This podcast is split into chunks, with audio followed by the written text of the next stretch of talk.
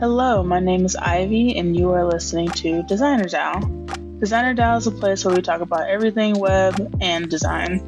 Hi, and welcome again to Designer DAO. Today I'm with T- Tian, and we're going to talk about being the only designer. Uh, a lot of times when we're getting hired for projects in Web3, a lot of times we are the only designer or one of the very few designers on the team. And we kind of want to explore that and, and you know, share experiences and tips for people who are, are facing you know, some hardships with that. So, Diane, so Tian, I still fucking suck. Uh, Tian, uh, I guess, do you want to open with if, if you've had a long career being the only, like, how do you kind of, how did you start that? What was like kind of your journey? sure. into into I mean, you can just, you know, go through your general background of I want to quickly say though, I have had experiences where I wasn't the only designer, but yeah, the most of my career uh, I've been a solo designer. Um, so how I got started and how I got in uh, into Web three was uh, way back in 2015. Um, actually, okay, uh, my educational background is in human factors engineering at the University of Toronto, um, which is a degree that's all about human centered design. Uh, so that's that's the simple how. Um, though, okay, actually, a little bit more is um, growing up. I've always been uh, very artsy fartsy. Uh, did a lot of creative stuff, um, ranging from creative writing to uh, singing, dancing, playing the piano to creating anime music videos way back when that was the thing. Um, uh, to um, drawing, sketching, um, and and yeah, just a whole bunch of these creative things. Uh, but I was also very good at the STEM subject. Uh, so when it came time to decide what to study in university, um, human factors engineering was the best of my uh, left and right brains. Um, and yeah, so that's how I got into product design. As for Web three, um, it was way back in 2015 when I went to this hackathon in Waterloo, uh, run by uh, some students at U Waterloo. Um, and at that hackathon, a Mr. Vitalik Buterin was there. Uh, and he gave a talk all about Ethereum, the global supercomputer. Um, so that was my intro to, to that world, or to, this world that we're in, uh, the world of Web3. Um, now, obviously, I, have heard about Bitcoin before then, um, but I didn't really do anything with Bitcoin, unfortunately. Um, I I, I just like you know heard about it as much as any other average person has back then, and um, but then Ethereum uh, sounded much more interesting, and um, I uh, th- that was the same year he got accepted to this thing called the Thiel Fellowship, um, the top twenty under twenty uh, Thiel Fellowship. Um, and when I found out about that, I also found out about this thing called the Thiel Summit, which was this conference series that was run by the same organization um, the Thiel Foundation. Um, at that time, I uh, when I found out about that, I um, I wanted to apply for the top twenty or twenty, but I was actually already past twenty, so um, I couldn't qualify. I felt like I was past my prime.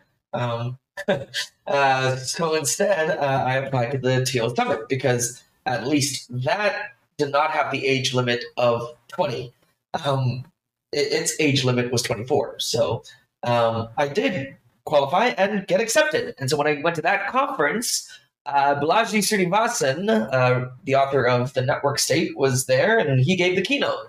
Um, and his keynote was all about blockchain. And he basically said blockchain would enable the next evolutionary step of the internet, i.e., Web3. Uh, so he said Web3 without saying it. Um, and that really piqued my interest. And so uh, ever since I came back to, to Toronto uh, from that conference in Las Vegas, I I just had a hunger to uh, do as much design work in uh, the Web3 space as possible. Um, but uh, those were truly the early days, um, 2015.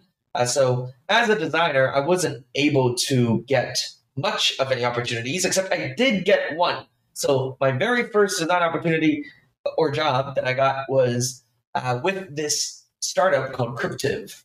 Um, it was a uh, crypto startup all about trying to create um, like an asset management solution for accounting firms. Um, unfortunately, though, it wasn't product design; it was more so marketing. Um, anyway, uh, I actually don't think I need to go into my entire history right now, but um, because it's quite a long history. But uh, generally speaking, um, yeah, I've been a solo designer for most uh, my career, where um, it was because I was working with a lot of early stage startups.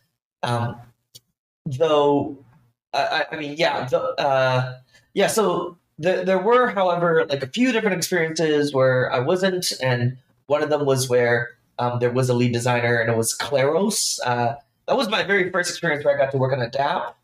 Um, but the lead designer at Kleros was pretty hands off, so it felt like a solo designer experience. Mm-hmm. Um, yeah, and I guess why would you say that early stage startups is typically the situation in which you find yourself as an only designer? Like, I mean, one could say it's because of resources, or do you truly believe it's resources, or do you? I guess how did you find yourself?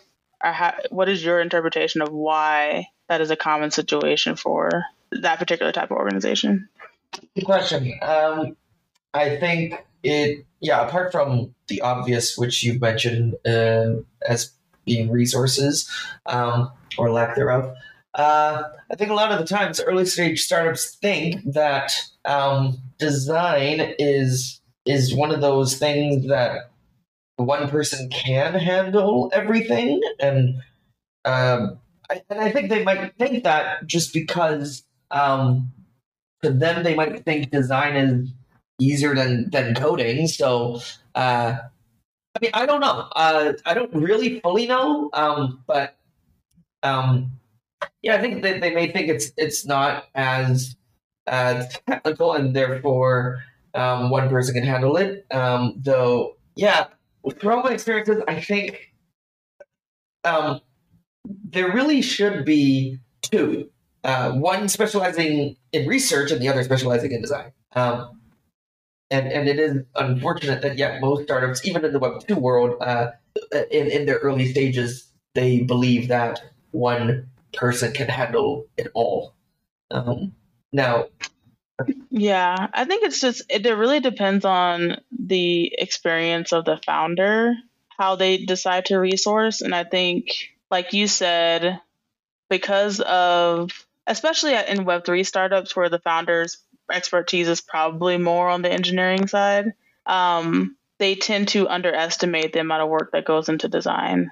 Um, yeah. And it's really only those those more experienced founders who tend to adequately resource design because of the lessons that they've learned in previous projects and startups. Um, I will say, like, I started my career. I was not the only designer at um, a e-commerce company. Um, we we own several different like e-commerce uh, storefronts, and I started out uh, as a graphic designer, as I've shared in other podcasts. And the way I found myself being the only designer is like as we started to grow the technology behind behind our platform, we we uh, started to use Salesforce and some other tools it became very clear that we needed someone who who was thinking about the experiences on our website um, and who could like implement improvements to our template and design um, without us having to like basically pay for a whole nother e-commerce template or front end. And so the need kind of like presented itself and i was the only one on the team who uh, had who was like tr- you know leveling up and had experience doing UX design. So then I was basically the only UX designer, um, and it was actually for the most part when we had resourcing a pretty okay job. I think people started to trust my opinion because I was constantly running.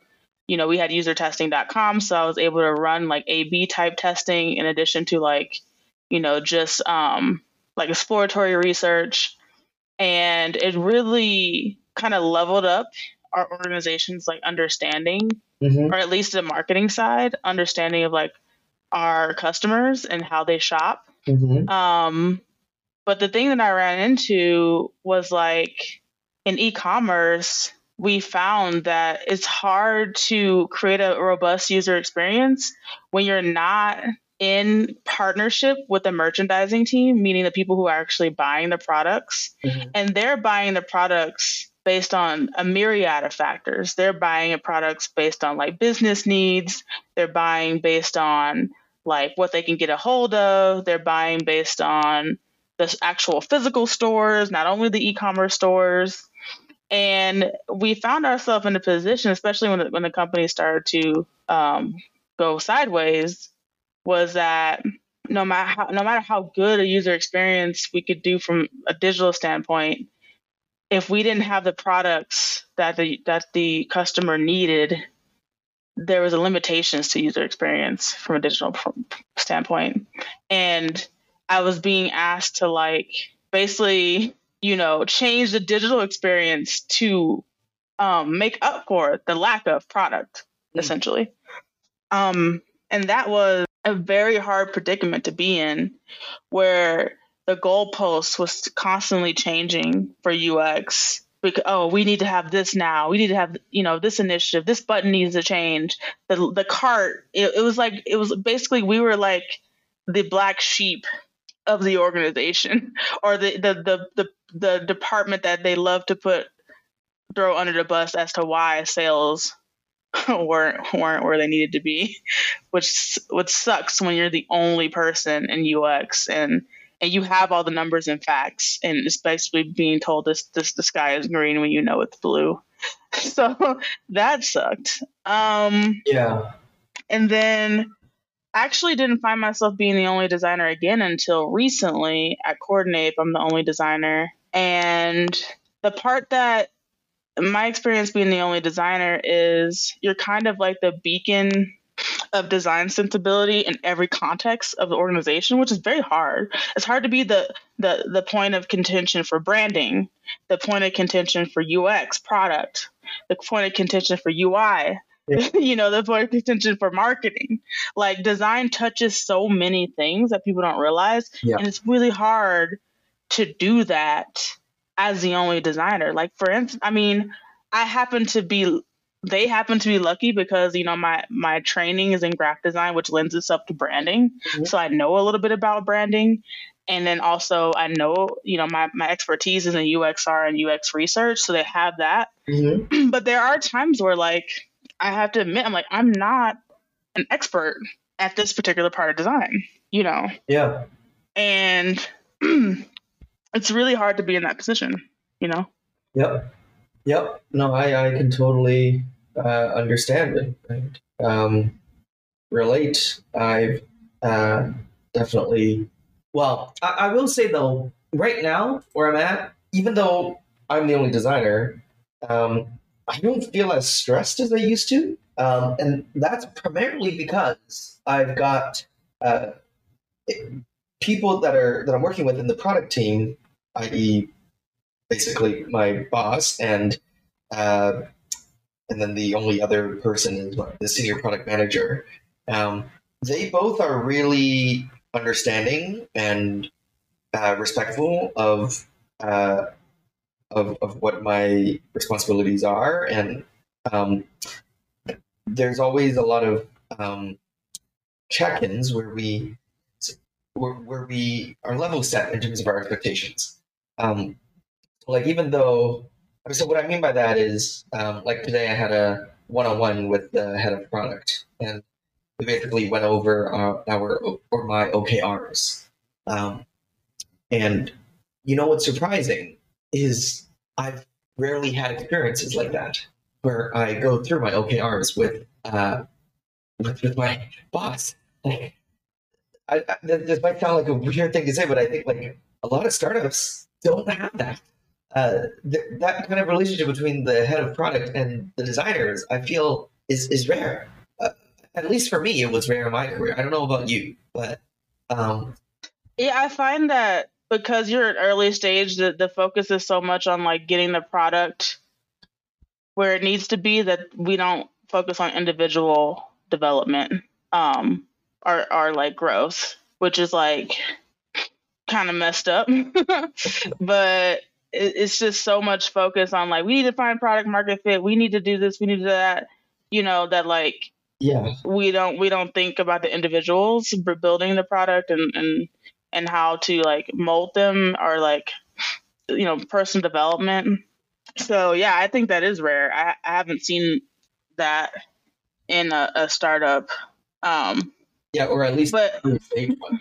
yeah or early stage will know um which is really that goes back to one of my points is like it's really hard to level up as the single designer without that Yeah. um you know Yeah. and especially if you're you know a new senior or like high high mid you know you're four or five years in or you know senior level five years in um it's it's definitely har- harder the earlier you are in your career for sure um Yep. so the next thing i want to talk about is like what are some tips or things like if you could speak to an earlier version of yourself like going into these only designer situations what are some things that you would um you know advise or or like you know pay or red flags that you would share with that person Sure, sure. Yeah. Um, okay, so I think it really depends on uh, which stage you're at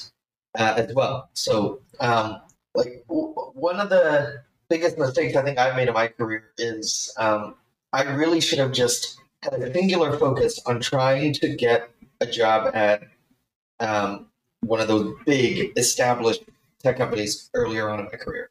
Now, that's not to say I didn't try. I did try, but I, it wasn't a laser focus. I I did a um, I, I I applied a shotgun approach in my in the early part of my career where I just um, you know I recently saw this meme on TikTok and, and or actually it's it's been a meme across the board and it's like uh, it starts with the stick figure saying why do you want a job? Uh, or no no.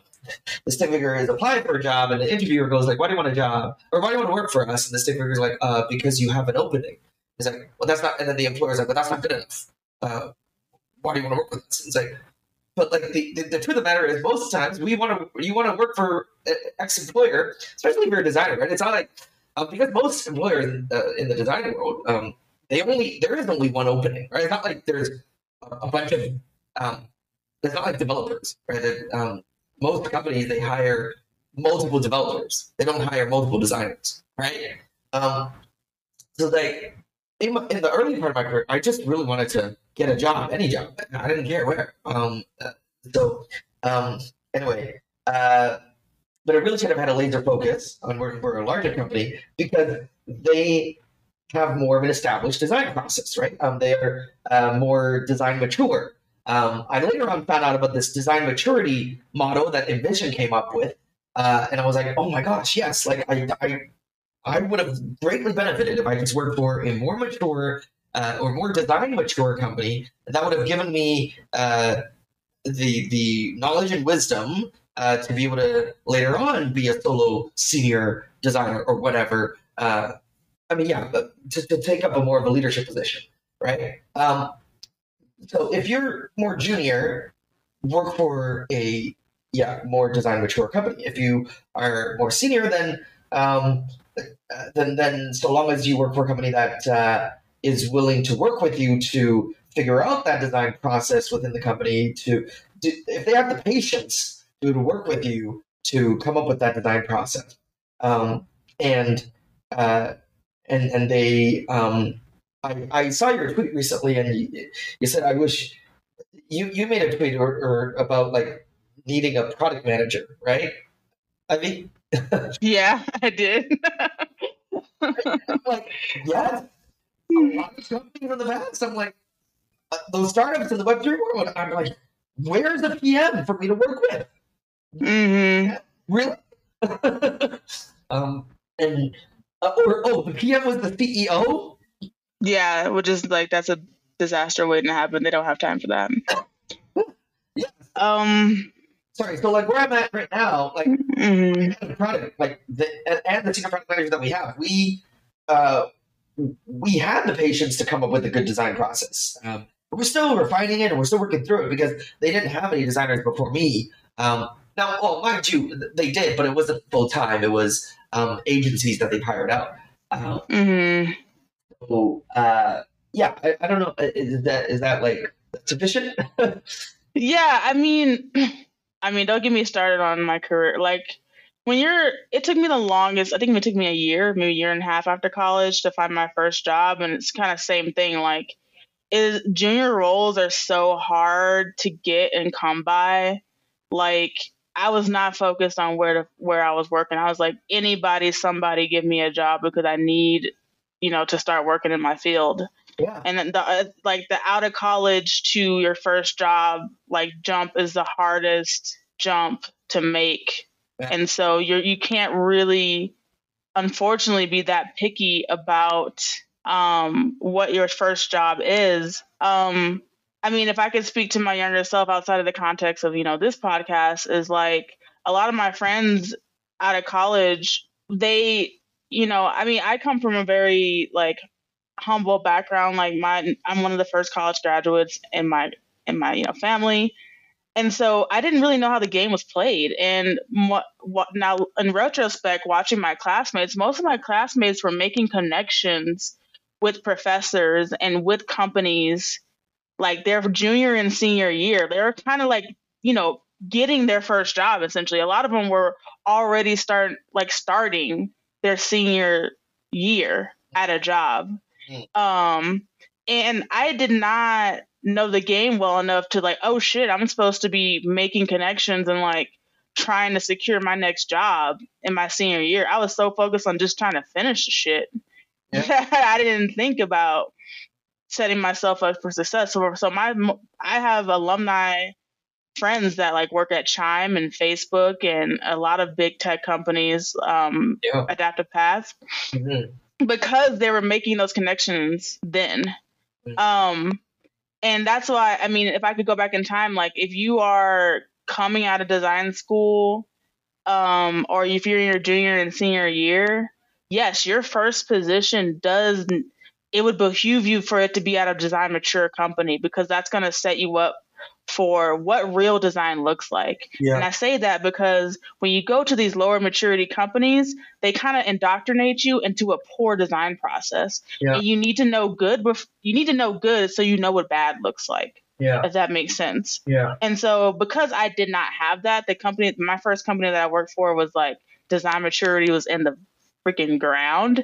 I had to do a lot of external research and learning Yeah. and and and like leveling myself up by like reading books um going on informational interviews with like other designers in my field um you know i you know join i like hired a mentor at one point to look over some of my work. I so i did a lot of work to like level myself up into understanding what real design looks like. But even then it took me a while to to start to apply that in the context that i was working Yeah. you know Yeah. and and being the only UX designer, you're trying to advocate for all these like you know good design, good UX processes. But if you're in a low design maturity company, you're fighting, and then also you're not you're not experienced enough to know how to adapt. Yeah. Good adapt like what should be done to the organization that you're working for, and that is you know really hard to do. Yep. Um, and some so that's what I would give like a junior designer like yeah set yourself up in college start looking for jobs your junior and senior year try to get that FAANG on your resume if you're good enough for it like Yeah. that that unfortunately in our industry pedigree does matter um and if you are able to you know work your ass off and get FAANG on your resume as soon as you know as early in your career as possible Yeah. that's going to set your your entire design career up Yep. and i mean to this day i don't have FAANG in my resume and Neither do I. um and i feel like because i don't i have to constantly prove myself um and i don't like feeling like that especially as the older i get in my career you know Hey. um Preach. so so that sucks um and then i would say if you are going to go into a position where you're going to be the only designer um really feel out the people that you're going to work for Yeah. and like assess their design maturity. Who is the founder? Who have they worked for in the past? Mhm. What does their other work look like? Who is it? Who are they in network with? Do they know other designers? Are they familiar with design? Because if you're not to say that don't work for somebody who doesn't understand design. You need to know what you're walking into. Yeah. And and create a game plan. So if you have to take that job, I'm not gonna front. Like sometimes you just gotta take jobs. Yeah. Like know what what the battles you're gonna have to fight and the and the background of the people that you're working with. If you're working with your CEO has a you know a technical background and your colleagues have engineering backgrounds and no one is is really familiar with marketing research and design, know that you're going to have to step in and advocate for those things and get ready to do that. Yeah. And and you, a lot of design is knowing who your audience is and framing your point of view to them. So if you're walking into a situation where your um, CEO is an engineer, you got to meet him right there Yep. and advocate for these things from the mindset of an engineer and talk about you know we're going to save engineering time talk about the things that matter to them and frame your processes in a way that like they can see okay yeah let's do this because i don't want to have to redo a bunch of code or whatever you know speak their language essentially Yeah. um those are my tips you know for the most part Yeah, no, those are those are great. Um, I I agree. Yeah. Um, by the way, though, I uh, I have a different acronym, uh, not FAANG, uh, that I came up with. okay go ahead Uh, so well, it, it, used to be before uh, Facebook rebranded um, or created that umbrella organization, right, uh, of Meta. Uh, I used to call it the family. Uh, so F triple A M. So that's Facebook, Apple, Amazon, Alphabet, and Microsoft. Um, that was before, and then now, um, if you're a One Piece fan, which is an anime, uh, I call it the Big Mom. Uh, so uh, like that's a villain in that anime, and uh, so it's M A A A M. The first M is Meta, you know, and the last M is Microsoft. um, yeah. Uh, anyway, um, yeah. If I had any other tips, um, it would just be uh, try to. Um, but then I mean, it also depends on the goals you have for your career. Like, uh, it took me a long time to decide that I really just like working at an in-house. Uh, and, in my earlier career, I or being an in-house designer.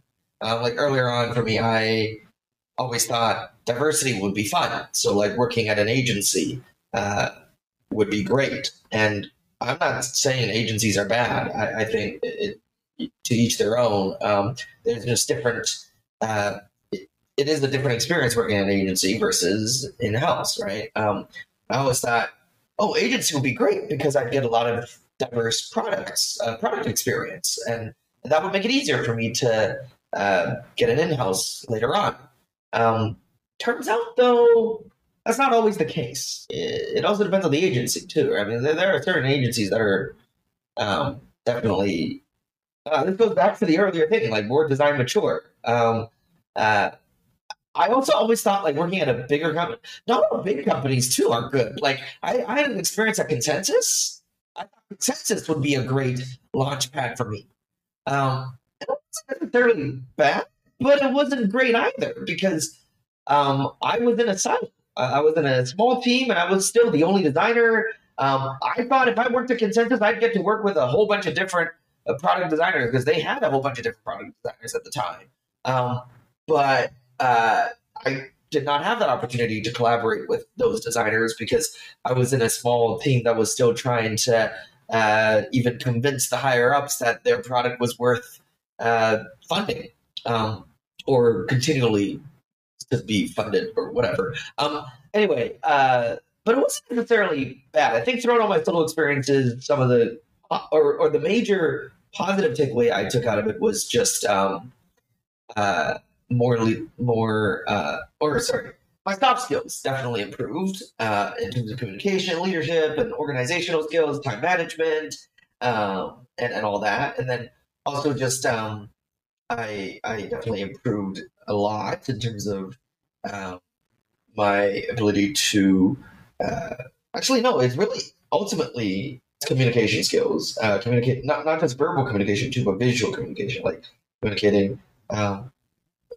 Oh mm, no! I think the, the the biggest one is is just being able to justify design decisions. Um, that that's what I do recommend doing it at least one time in your career, probably when you're more established, because I think it, like you said, it helps with communication skills, but also it gives you cross team exposure. Yeah. In a way that you don't typically get at a high, at other, at like at another organization. And typically, if you're working for a regular, you know, Web two organization, you have your your senior level designer.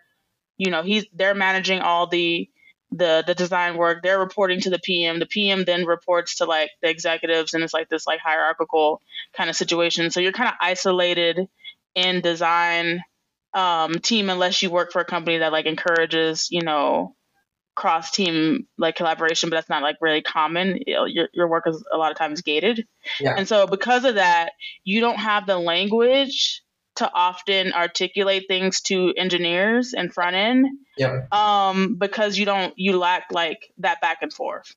And i think that the one thing that has benefited me being the only designer a lot of times i've worked directly with engineers pretty much from the start of my career. When i became the only ux designer we had a um, external engineering company and it was like literally me my pm and and the the company. And i had to talk to you know offshore um, devs where the, there you know there was a lot of barriers between our communication. And so i had to learn really quickly how to be very clear about my design and you know the specs and things like that. Yeah. Um and i think the more and more you learn as a designer about how things get engineered the more you can design stuff that actually will get made. And so there is no big upset you know that you know there's so many memes on twitter about like what you designed versus what got engineered and it being all crappy mm-hmm. and, and, it's because you left too much room for interpretation and you have absolutely no how, idea how your backend data database model works you have no idea how yeah. you know what what ui system or kit is be, these things are being built on you have no idea like the current functionality and how the logic works. And because of that, you just like dumped a whole big ass design that's going to require way more, way too much work to implement. And now you're upset that it didn't get implemented when you could have just had that conversation throughout the design process. And being the only designer, you have to have that conversation. It's not something you can avoid. you know, you're the only one between engineering and the, the, shit that goes out of the door, you know. Um, yeah. So that is extremely valuable. Um, I guess for our last point, what are some common pain points that you run into being the only designer, and like how do you recommend overcoming each of those pain points? Okay, yeah, that's a, that's a good question too. Um, I feel like the number one, or okay, um, uh, one of the pain points I've had in the past was just uh, I, I can only comment on in, in past actually. Yeah, like like presently things are so much better now, and it's mainly because number one is a lot of those early stage early stage startups require you to hit the ground running and just move in a very fast pace. Or move fast, break things was the philosophy in in most startups, right? Both Web two and Web three, they followed that, right? Um, thanks Zuckerberg, am I right? um, and and so uh, with that kind of uh, mentality, um, it definitely made it hard to um, experiment, uh, or like there wasn't much room to experiment. By experiment, I mean um, explore different variations of designs, uh, and then having that back and forth with uh, developers and with uh, the product people, um, whether it's head of product or product manager or both, or even the CEO. Like there was just not much room to yeah explore different variations and um, and then and then hone in on one of them and and then iterate on that, of course. Um, so that's one major pain point. Um, number two is not being given the capacity or capabilities or resources to do significant user research um, beforehand, like upfront user research. It's, it's, it's a lot of um, just design something, get it shipped, and then iterate based on um, user feedback. But a lot of times too, it's like there isn't even much room to do usability testing. It's more so just like, okay, our our customers have said they need. I mean, like through the grapevine, like by grapevine, I mean like mostly customer success or will will give feedback and then you iterate based on what they say. So um, secondhand feedback as opposed to direct. Um, and then last but not least, yeah, I'll just give like three pain points. Um, third one would be just not uh, being supported uh, as an individual. Um, yeah, like like I said oh, at the beginning of this uh, podcast, um, being able to review OKRs with product manager, like this is not the first time that this happened in my career, but this is definitely one of the rare times that this happens uh, happened to me. Uh, so having someone that is willing to, yeah, look at uh, set expectations and uh, work with you to um, ensure that you meet them um, is, is like a relatively new thing for me. Yeah, I think the pain points that I've experienced is kind of not too similar, dis- dissimilar from from you, which is like people don't realize that design is iterative. So like a lot of times you're made to work in the same way an engineer works, and it doesn't make sense for the way the design works. Like I've, I've had to explain a lot. Like my engineers like have sometimes been like, no, I just need you to design this one tiny piece. Don't think about the other stuff. Just design this one tiny piece. I'm like, no, I need to think systematically because these pieces are eventually going to fit together. Yeah. And if I don't know, if I'm using a puzzle analogy, if I don't know what the picture looks like, how do I know how to design the piece? Mm-hmm. If that makes sense. Yeah, that does. And so, and so I've had I've had back and forth about like that, but then when they see the whole picture, they get overwhelmed about the how much work each of those pieces like you know will be. And I keep telling them like, hey, I can break this puzzle down but don't force me to go piece by piece. That doesn't. That's not how I design. Yeah. Um. Another thing is, um, like you said, like feeling basically outnumbered. So like if, if you work in a in a DAO, most likely with a bunch of engineers, and you as a designer have an instinct that like the direction that that they're going in is wrong from a design perspective, you're outnumbered automatically. Yeah.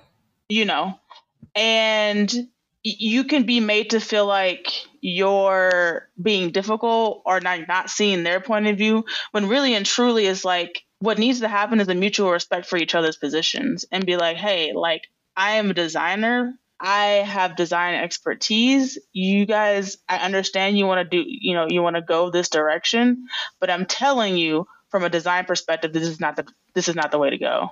Um and that those frictions happen a lot.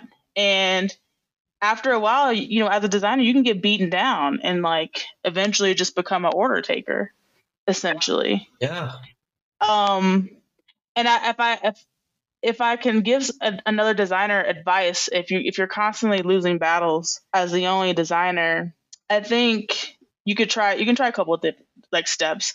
The first step would be like try to you know make your case like you know show them different patterns outside of the organization you know show them like things that you know about your user and like make a great case for like going down the approach that you're you're suggesting.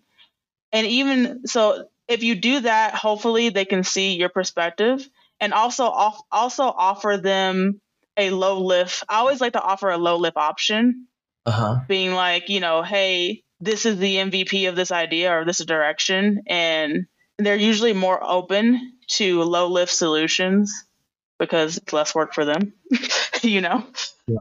Um, so I would try that, and then if you if you find yourself lo- losing battles over and over again, honestly, I would say leave because if you stay, you are going to sacrifice your whole career to make a a small group of people happy, and yeah. that's not worth it to me. Um, another thing that you run into as the only designer is that like yeah sometimes you're going to be in a position where you're not the subject matter expertise of that particular area of design. Like if you if you're if your company all of a sudden needs a bunch of branding stuff and you're a ux designer you know i think you need to be comfortable telling people like hey man that's not my expertise. And you guys are going to need to hire a contractor for that. And i'm happy to work with that contractor to get this x done and if you find yourself in a position where you're not getting that support and they're forcing you to to make shit that you're you're not good at, mm-hmm. that's another sign that you probably should leave because it it's really hard to fight for somebody to respect you Yeah. and to give you basic courtesy for your job. Because then that, that that that becomes less about you being the designer and more about mutual respect and boundaries. Yeah. And you don't really want to work somewhere that that violates that because it's going to be to your detriment. It's just just like in relationships, you can have like baggage and and you know and scars and stuff that can fuck you up for the next relationship. Same thing with work. Yep. you know. Yep. Um. Yeah. Yeah, yeah, I I can't agree more. Yeah, um, yeah. Like w- w- one great thing about where I work now is uh, my expertise is not in graphic design uh, or visual hmm graphic slash visual design. Um, so and they knew that, um, but they were cool with it uh, because they already, as I mentioned Mhm. earlier, had agent had an agency that they've hired out, and they primarily specialize in the graphic slash visual design department. Um, and it just feels so great that like yeah, I'm not expected to come up with illustrations. We could just mm those agency people do it, and uh, Yeah. yeah, but but this actually um, has made me think of another minor pain point um, hmm that is a lesson. Um, as I mentioned earlier, like agency life is different, right? Um, so we have this Mhm. agency that, that they've contracted out, um, and it's this agency that designed. They did do product design, but it was like before I got hired, um, and it was a design for a specific product that is not our main product. Um, and one minor pain point is like uh, initially I wasn't given access to the file, uh, and I, I, but then when eventually I did get access, um, I noticed a lot of discrepancies because they didn't create a design system. This agency didn't do that, and I, I figured, I assumed that it was just because they were expected to move at a fast pace. So, um, like the minor pain point is just, I'm like, oh, I, I guess I'm just gonna have to do it. Like I felt like invo- invo- invoking that um, uh, Thanos meme of, oh, I may as well do it, right? Or what did he say? Like it's um, how does what is that? How does that meme go again? Where Thanos says, uh, I, you get what I mean, though, right? Yeah. I totally mentally blocked out that movie because I've seen it so long ago. But I do, I do get what you're saying. um, yeah, I yeah. You get sometimes you just gotta roll up your sleeve and, and do shit that needs just needs to be done. Um, yeah, yeah, I think uh, one last tip is like leaning on exter- external sources of truth. So like if you're trying to advocate for for a design process or thing within your organization, um, try to find like you know external choices of, of truth. So for instance, one time I was running a particular test. It was like you know let's call it card sorting test.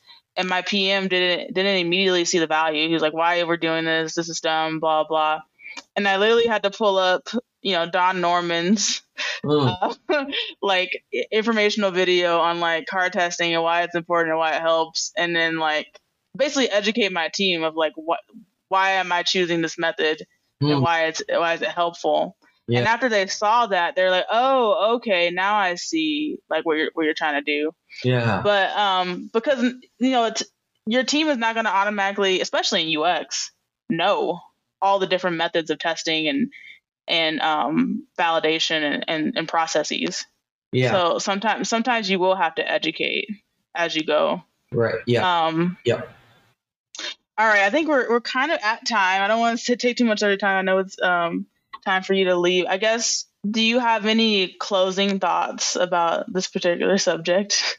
Um, my closing thoughts would be, uh, hmm. Okay, I'm gonna I'm gonna end with three because okay. you know we're talking about Web three stuff, so hmm I just love that number three. um, okay, number one is uh, stop hiring only one designer. Jeez. um, Preach. have have a designer be the designer, but like have a researcher, right? For example, hmm or um or yeah you could have like a senior and then have a junior. And then that, that way you create room for um more designers to enter it to become to enter into web3 um hmm uh, w- w- one major thing that really pissed me off in my early early part of my career was just like where are all the internships? Where are all the junior positions? And it's like that they don't hmm there was actually a medium article written uh, a while back, a little while ago, and it was like, um, hire juniors or or whatever. It was like someone advocating for juniors. And I was like, yes, preach exactly. And also like not to not restrict it to university students. There's a lot of people who are what are they like career transitioning people out there, right? Like Mm-hmm. give them an opportunity to be a junior. They, they would love to be a junior, but if you only restrict it to university students, it's like, well, then what? Are you saying I have to go back and do a bachelor's and then I can intern with you, right? Like that's that's not fair either. Um, Uh, Yeah, I hated that when I was trying to break in everything I applied for. I actually got to the second round of a Google internship and then realized halfway through that it was only for people like I had made it through the cracks and they didn't realize that I was not a, a student and I like was like, fuck, I'm not gonna make it. well, you know, here's, here's a little thing I did, um, and and I, I'm this is the first time I'm publicly admitting this. Uh, I actually did lie about being a student and get an internship, and successfully did it. Yay! I'm pro lying in this context. You do what you gotta do, man. yeah.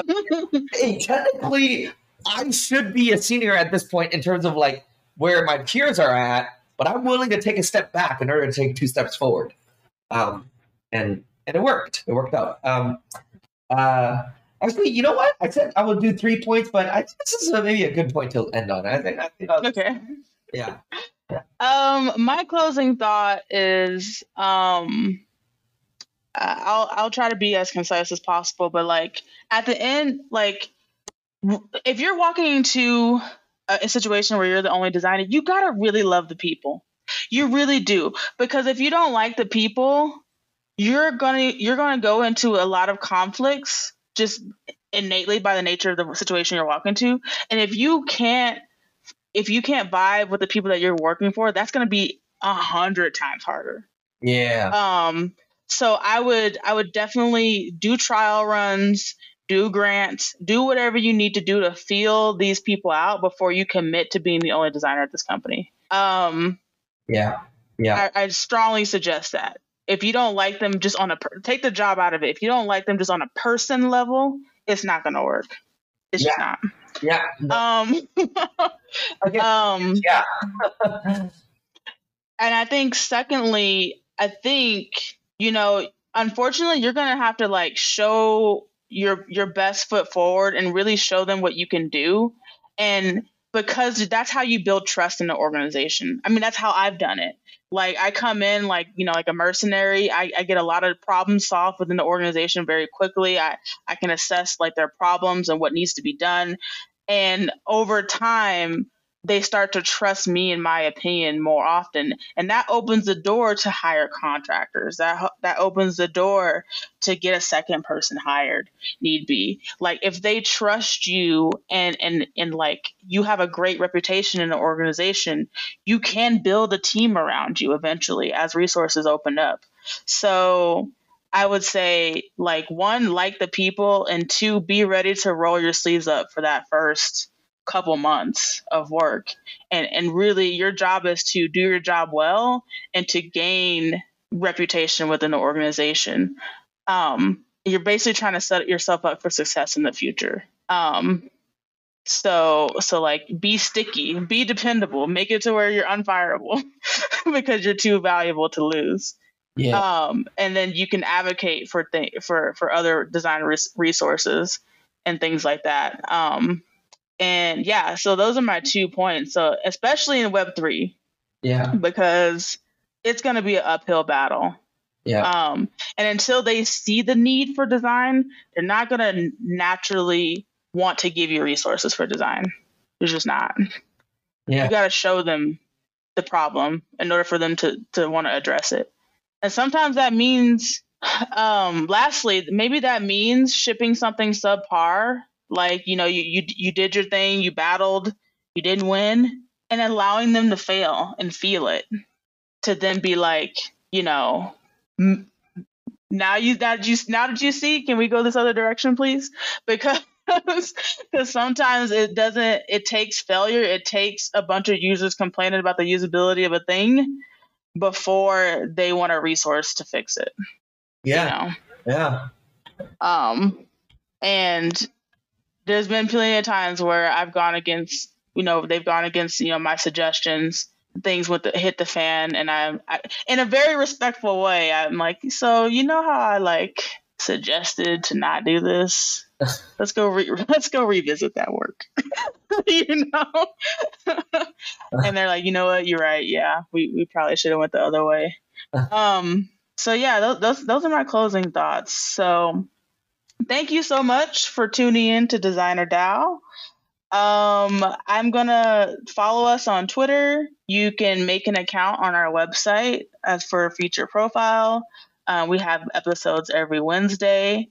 Um, if you're using Spotify or Anchor, you can also um, send a voice message. I would like to hear if anybody wants to share their experiences being the only designer in Web3, or just simply tweet reply to our tweet when this mess when this um episode comes out.